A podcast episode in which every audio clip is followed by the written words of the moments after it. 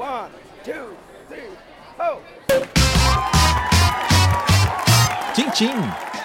Sejam muito bem-vindos ao Saca-Rolhas, o podcast de vinhos mais divertido que você já ouviu. Eu sou André Campoli, apresentador deste programa, que em conjunto com um grande elenco e convidados, traremos a você o mundo descomplicado do vinho. Também te convido a nos visitar no Instagram, basta procurar por arroba sacarolhasoficial. E como sempre, não deixe de apreciar cada minuto deste podcast sem moderação, pois ele foi feito para você. Se beber, não dirija, mas se for beber, chame o papai. Este programa não é recomendado para menores de 18 anos. Bom dia, boa tarde, boa noite. Estamos começando mais um episódio número 16. E para embelezar ainda mais essa confraria, convido ela, a queridinha e madrinha do Saca-Rolhas, a sommelier Marielle Lauterti. Oi! E aí, Mari? Vamos lá, tô preparadíssima pra hoje. É, tá arrojada hoje, hein? Sim. É Já isso. virei uma garrafa. Epa, maninha! Então o programa vai começar daquele jeito. Vamos lá. E ele, com suas tiradas mais ardentes que pimentão em boca, com sua eterna procura da pirazina perdida, só podia ser ele. Fala, seus bebedor de Carmené! Sommelier de merda. e aí, André, beleza? Oi, Mari. Oi. Quanto tempo que eu não vejo vocês? Ah, você é um falso, né, cara? Olha, é, sommelier de merda tá gostando de participar do Saca-Rolhas. Eu acho que ele já fazer parte desse elenco aqui, hein, Mari? O que, que você acha? Eu acho que sim. O problema é que o cachê dele é mais alto que o meu. Opa! Aliás, Ô, pra Mari, é que eu sou o copiloto. Eu seleciono Ah, as tá. músicas e boto o nosso endereço no Waze. Garçom!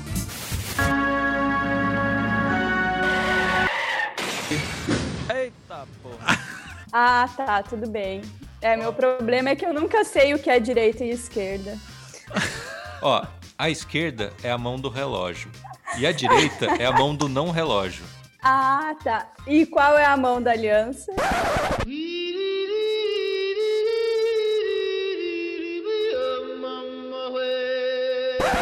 Não sei. Alguém vai dormir no sofá hoje. Olha, pessoal. Pelo menos você. Aliás, alguém vou dormir no sofá hoje. Abafa o caso e segue em frente.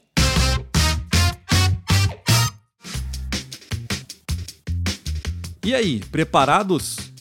Hoje, em nosso gole de notícias, traremos informações comentadas deste mundo vinífero para você estar ligado antes de molhar o bico. Brasil, entrando no mapa mundial do vinho.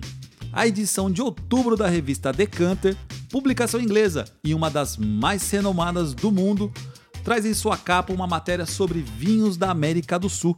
E o Brasil ganhou destaque, hein? Não somente pelos vinhos, mas também pelo enoturismo. Cara, o Brasil é um foguete. Foguete não tem ré, cara. Ah, isso aí. Vai decolar. Os perfis fakes estão no ar. You are fake news. E fraudadores utilizam contas clones para aplicar golpes na internet. Uh! Nova uva entrando no Hall da Fama aqui na América do Sul. E não é a Carmené. Thank God. A Dio. E mais, degustamos alguns vinhos refrescantes para você completar a sua adega neste verão que já chegou antecipado. Não saia daí, acompanhe a gente até o final, pois esse programa está uma delícia.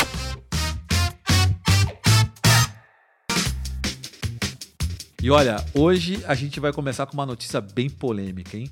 Fraudadores ou scammers, que tá na moda falar em inglês, né? Tá de brinquedo aí de mim, cara? utilizam contas clone para enganar usuários na internet.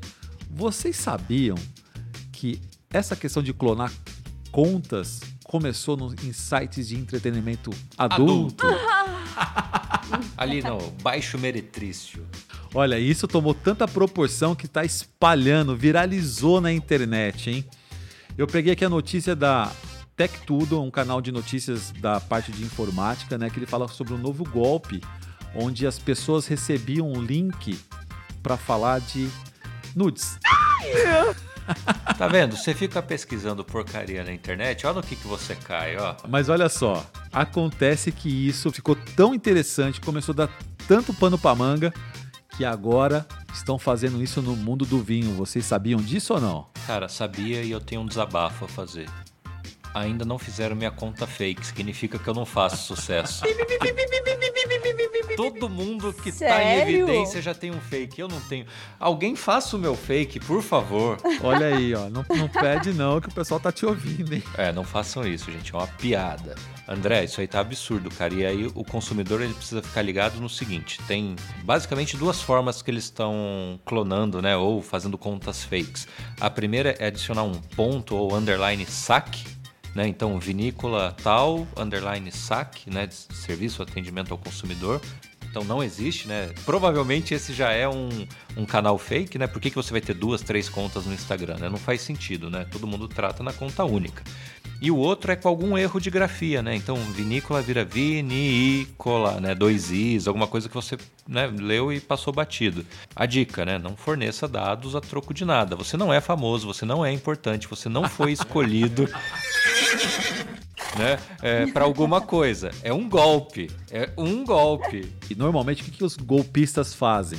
Eles entram no teu perfil, vê que você segue aquele perfil que o qual eles estão clonando, te mandam uma mensagem direta falando que o sommelier de merda, por exemplo, está fazendo um evento e que você precisa apenas res- responder um código que você vai receber por SMS. E aí esse código dá o que para eles? Acesso o WhatsApp. E aí no WhatsApp ele manda. E aí, André, beleza? Cara, excedi meu limite de TED esse mês. Você pode fazer uma transferência para mim para um amigo? Te pago amanhã. Cara, Mas é claro, E aí foi feito o golpe. Já era, perdeu o dinheiro. Então, pessoal, fiquem atentos. Hoje tá virando moda essa questão de contas clone. E olha, não é pouca não, hein? Não, todo mundo tem, menos eu. Olha, eu espero que o saca-rolhas não entre nessa. André, eu vou fazer uma conta fake do sommelier de merda eu mesmo. Eu vou ser o meu fake. Pronto. Aí eu vou me sentir importante. Vai começar a pedir dinheiro também, é? É, ma- manda ver. Rece- hashtag recebidos. Então tá. Vou preparar uma caixinha pra você. Oba. Não, eu peço no original, não vou pedir no fake. A revista Decanter realizou no mês de setembro de 2020 o Decanter World Wine Awards, evento que premia os principais vinhos do ano ou os melhores vinhos do ano pela instituição. Chique, hein? Medalhas, medalhas, medalhas. Ele traz em destaque algumas coisas da América, algumas questões da América do Sul. E olha só que interessante, tem uva nova entrando no pedaço aí. É. É, é, todo mundo já conhece as uvas que são ícones dos países da América do Sul. Por exemplo, a Malbec da Argentina, A Carmener no Chile. e Cabernet Sauvignon também, que faz parte da- tanto do Chile quanto do- da Argentina e também tem aqui no Brasil. Mas algo que tem tomado destaque, inclusive foi um grande destaque no Guia Descorteados de 2020, é a uva Pinot Noir. Exatamente. E olha, eles estão vindo com muita força e dizendo que o Pinot Noir da América do Sul ele tá com uma nova roupagem, algo totalmente diferente que ninguém conhecia e que hoje veio para ficar. A gente já teve uma discussão sobre isso, né, André? Exato. Quando a gente falou sobre o guia Descorteados. E eu gosto muito de Pinot Noir, eu acho que ela é uma uva muito refrescante, ela é leve, ela é aquele quadro em branco também, né, que você consegue fazer uns vinhos bem leves e mais frutados, como que são alguns jovens aqui gaúchos que a gente vê. Até a possibilidade de fazer vinhos de guarda, como que são os vinhos franceses, né? Então, gosto muito da Pinot. Mas ó, eu faço muito meme, ou alguns com a Pinot Noir, do seguinte, né? Sempre alguma coisa relacionada, ah, a Pinot é muito levinha. Falei, Cara, esse cara não tomou muito Pinot. A Pinot é muito versátil, ela consegue fazer vinhos mais estruturados E vinhos que, por exemplo, né, alguns rosés de Pinot com caráter frutado, levinho, aquele clima de praia, piscina. E, cara, até tintos bem interessantes, né? Nova Zelândia faz coisa muito boa, né? Ah, se a gente Borgonha fala, de- se a também, gente fala né? da Borgonha, né? É, É apelar, né? exato. Vamos falar assim da, da onde ela está inserida no mundo. Cara, eu acho que Nova Zelândia é fantástico, acho que é um concorrente legal para Borgonha. Pinot da Patagônia é maravilhoso, já que a gente está falando de, de América do Sul, né? Ah, então, assim, cara, você que fala que Pinot é levinha, você tá tomando vinho errado. Carmener sim é ruim, vem discordar de mim. Agora, se você fala que Pinot é levinho, você tá procurando vinho errado. Olha, eu tomei um Pinot Noir por esses tempos aí, da Torcello, que tá demais. É um vinho que entrega muito. Eu adorei.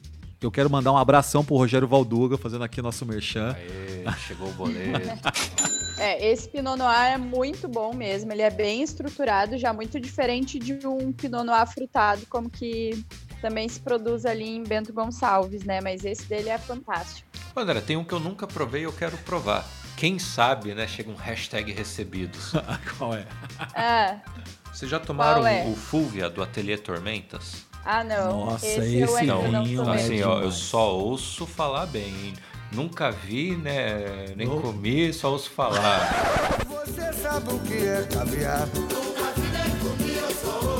Mas enfim, É, é bem por aí. Esse eu ainda também não tomei, porque meu budget não. então, não mas permite. falam que ó, é uma pérola brasileira. Então, Exatamente. Sim. tem coisa boa, assim. Aliás, vou contar uma curiosidade. Recentemente rolou um leilão de vinhos e a gente tratou aqui no. Qual episódio que foi, André? Você lembra o número do episódio que a gente falou de leilão? Eu sempre vou errar, mas é o número 11. Certa resposta. Então, um, um- um leilão com alguns bordeaux, super toscanos, uma série de coisas. Tinha um lote com seis garrafas de fúvia. De, de uma safra Ah, ante- é? com uma safra anterior, que provavelmente não esteja Uau. mais disponível. E foi arrematado com um valor assim, ó, considerável, a- acima do que foi vendido. Para você ver o interesse que, que, que o vinho gera, né? Bem legal, eu tô curioso para provar. Todo, todos os amigos que provaram falaram que era muito legal. Cara, esse vinho é um vinho do Marco Daniele. Aliás, o Marco Daniele é um cara bastante excêntrico e que sempre fez vinhos diferenciados, né? Eu espero um dia visitar a vinícola dele lá em Canela, que fica ali ao lado de. Gramado. É, é, a canela é um pouco abaixo de joelho e um pouco acima do pé. Mas no caso, esse aí do lado, ao lado de Gramado. Vamos lá. E olha, e falando da revista Decanter, ela também publicou uma matéria que diz que vinhos brancos da América do Sul estão passando por uma nova era. Eu sempre acho que, as- principalmente aqui, o Brasil ele tem uma vocação muito grande para o vinho branco, né? A gente tem um terroir que apresenta bastante acidez, consegue fazer uns vinhos muito frutados, aromáticos. E até, inclusive, nessa revista aqui mostrou a vinícola Terra, né? Que é de Santa Catarina, que apresenta ali os vinhos de altitude. E esse Sauvignon Blanc é incrível. Inclusive, se vocês ainda não provaram, devem provar. Essa matéria também foi escrita por um brasileiro, que é o Disseu Viana, é o único Master of Wine. do Brasil, da América do Sul, né? É, o cara é o cara. O cara é o cara. O cara é bichão mesmo. É, e ele justamente comentou essa questão da altitude dos vinhos de Santa Catarina e que os vinhos brasileiros hoje entregam muito no quesito qualidade e preço. É, eu acho que o Brasil é aquela velha história, né? A terra que tudo dá. Então, hoje a gente fala que o Brasil é reconhecido pelos espumantes, tem brancos ótimos, mas eu acho que é uma cadeia de evolução. Acho que daqui 10 anos a gente vai falar que a gente tem espumantes espetaculares, brancos maravilhosos e tintos de respeito. né? É, Os vinhedos estão maturando, os enólogos estão descobrindo o que realmente é legal em determinado terroir. É, é muito amplo você falar assim, o vinho do Rio Grande do Sul. Da onde? Da Serra do Sudeste? Do Vale dos Vinhedos? Da Campanha? Cara, são três países ali, com um negócio diferente, é outra história. Então a gente vai chegar no nível de acertar cada uva né, da, da região e, cara, a gente vai ser é, referência, vai ser number one. Uau! Uma das coisas curiosas que eu achei dessa matéria é que ele cita as uvas que ele tem encontrado, principalmente na região do Brasil. Ele fala aqui Albarinho, Chenin Blanc, Gewürztraminer, Malvasia, Muscat, Pinot Grigio, Riesling, Semillon, Verdejo, Viognier e a própria, obviamente, Sauvignon Blanc e a Chardonnay. Eu vou dar um spoiler, né? A gente tá tomando um corte aí com três uvas que você citou, hein? Boa, boa. Essas, essas uvas que você está comentando, só que não é brasileiro, hein? Esse vinho não é brasileiro. Esse é da terra do, dos meus irmãos queridos. É, pois produtores é. de carne. ah, e para fechar a matéria, o próprio Dirceu Viana ele comenta sobre as, as impressões que ele, tiver, que ele teve de três vinícolas aqui que nós já comentamos no Saca-Rolhas. Uma delas é a Donguerino, Guaspari e Pisato. Essa última, né, a Pisato, ele comenta que foi o Chardonnay Lenho. Deve ter pouca madeira aí, hein, André? Eu também adorei. Ele fala que é de longe, considerado por ele, o melhor Chardonnay do Brasil. É. Esse Chardonnay é bom. Eu tive a oportunidade de tomar esse vinho quando eu visitei a Pisato, o ano passado. Uma degustação que eles fazem, aquela degustação livre que você paga e toma lá. Sim, ele tem uma produção, inclusive, bem limitada, tá? Esse ano não tá mais disponível na vinícola, ele só volta em dezembro. Ah, é? Isso que era o Safra 2019. É, ele vende super rápido. Ô André, eu vou iniciar um novo negócio no mundo dos vinhos. Opa, eu vou comprar lotes inteiros desses vinhos, porque, cara, acaba super rápido, a gente não consegue comprar. Eu vou comprar, estocar é. e vou montar a bolsa de valores de vinhos do Brasil.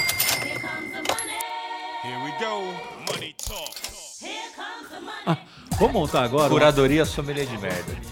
Vamos para o nosso momento Cheers ou Cheers. Cheers!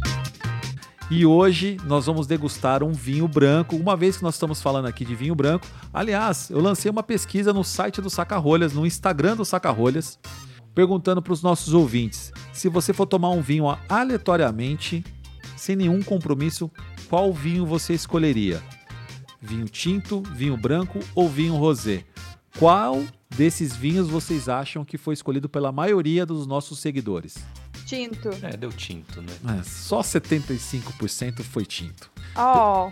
A gente mora num país tropical peronomútil, né? Olha, eu sou suspeito para dizer porque assim, eu tô muito na onda de vinho branco, vinho rosé, vinho refrescante, porque o verão atropelou a primavera e tá assim, escaldante o calor aqui. Então, nada melhor um vinho branco, um espumante, enfim. Vale muito a pena. E hoje nós vamos falar sobre um vinho que é um chileno, graduação alcoólica de 13%, deve ser um vinho parrudo esse aqui. O nome dele é o Irune. Da vinícola Corta. E você pode comprá-lo nas lojas Vinho em Ponto por 74 reais. O que chamou atenção nesse vinho aqui, como já dando um spoiler pelo sommelier de merda, as uvas dele são a Viognier, a Riesling e a Sauvignon Blanc. 33% cada um, é um corte certinho. E vamos ver se esse vinho realmente entrega para a gente poder recomendar para os nossos ouvintes. E aí? Bom, primeira coisa, né? Olhando na taça assim, bonita a cor dele, né? Um, um branco bem é, palha, um palha leve, né? um vinho delicado. Os aromas, bastante fruta. Embora você né, tem Riesling no corte, o, o, pessoal é meio tarado por Riesling, né? Já percebeu, né? Procura Riesling, quer Riesling, acho que vai aparecer aquele petróleo. Não, ele está inserido assim no jogo, em que você tem bastante fruta, toque floral gostoso também. E aí, olha a curiosidade legal. Eu acabei de ficar surpreso ao olhar o contrarótulo, ele está classificado como meio seco. E aí explica um pouquinho desses 13% de álcool. Né? Você tem uma uva aí que maturou bastante, mas não perdeu frescor, acidez. Eu, particularmente, não sinto um açúcar residual elevado. E aí a gente entra naquele grande problema da nossa legislação para classificação dos vinhos. Então, um vinho meio seco ele está a partir de 4 gramas e vai até 20 e tanto. Ou seja, ele deve estar tá ali no limiar 4.1, 5. Então, para o nosso paladar é imperceptível esse açúcar, né? a, a mudança para o vinho seco achei bem bacana, bem legal. Aliás, para abrir não precisa de um saca-rolhas. É, screw cap, não, não precisa de saca-rolhas. A gente pegou esse vinho na geladeira. Na adega climatizada, não fala que aqui não tem uma adega. na adega climatizada do sommelier de merda. Uhum. E eu achei realmente um vinho fechado, que não tava mostrando... É, tava muito gelado. É, e aí a gente deixou ele esquentar um pouquinho, agora tá, tá com quantos graus aqui? Ah, aqui é 18.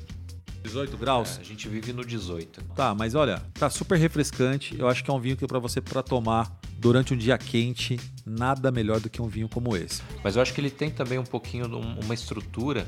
É um vinho gastronômico, sabe, para acompanhar um prato, um prato leve, claro, mas bem bacana.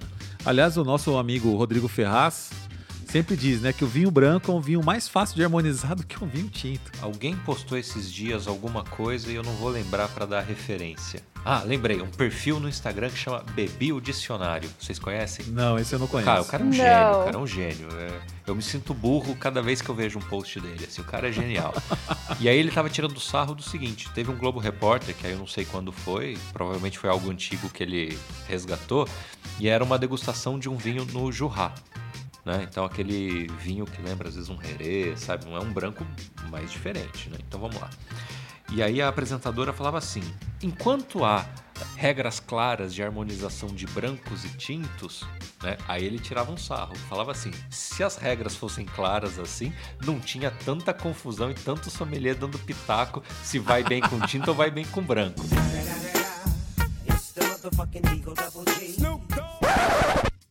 Aliás, arroba bebeu dicionário, não te conheço, mas já te considero pacas. Ô Mari, que vinho branco você tem para recomendar pra gente? A gente entrou aqui com um vinho chileno, o Irune, e você vai trazer o que pra gente?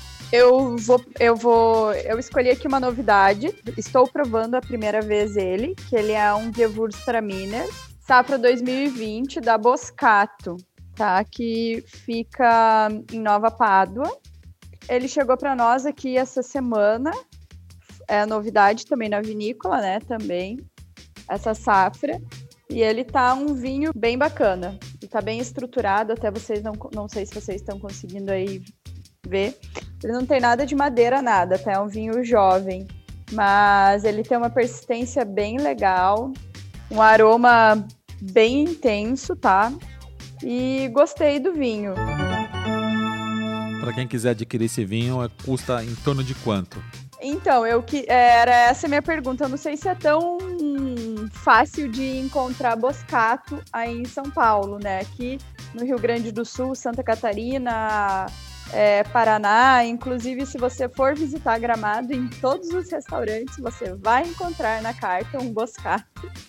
Mas ele custa 60 reais, tá? É uma média de 60 reais, 60, 70 reais. Então é um preço bem bacana para um vinho como esse que ele entrega. Show. Bom, aqui em São Paulo nós vamos de. Eu vou de Tiers, sommelier de merda.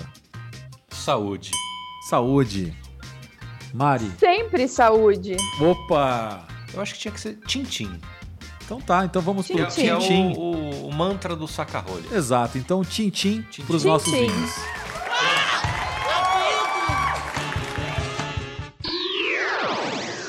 E agora, aquela frase marota para você guardar no peito, by sommelier de merda.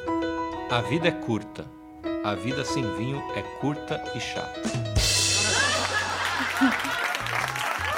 E antes de terminarmos o nosso episódio, eu quero pedir uma ajuda para você. Tá curtindo o nosso programa? Ajude a compartilhar nas suas redes sociais e convide seus amigos. É fácil, fácil. Yes! Basta entrar no Spotify, compartilhar podcast, colocar no Stories do Instagram e marcar o saca-rolhas. Pronto, tá feito. Quero agradecer essa bancada incrível e a sua audiência. Um tchim-tchim e até a próxima taça. Tchau! Tchim-tchim!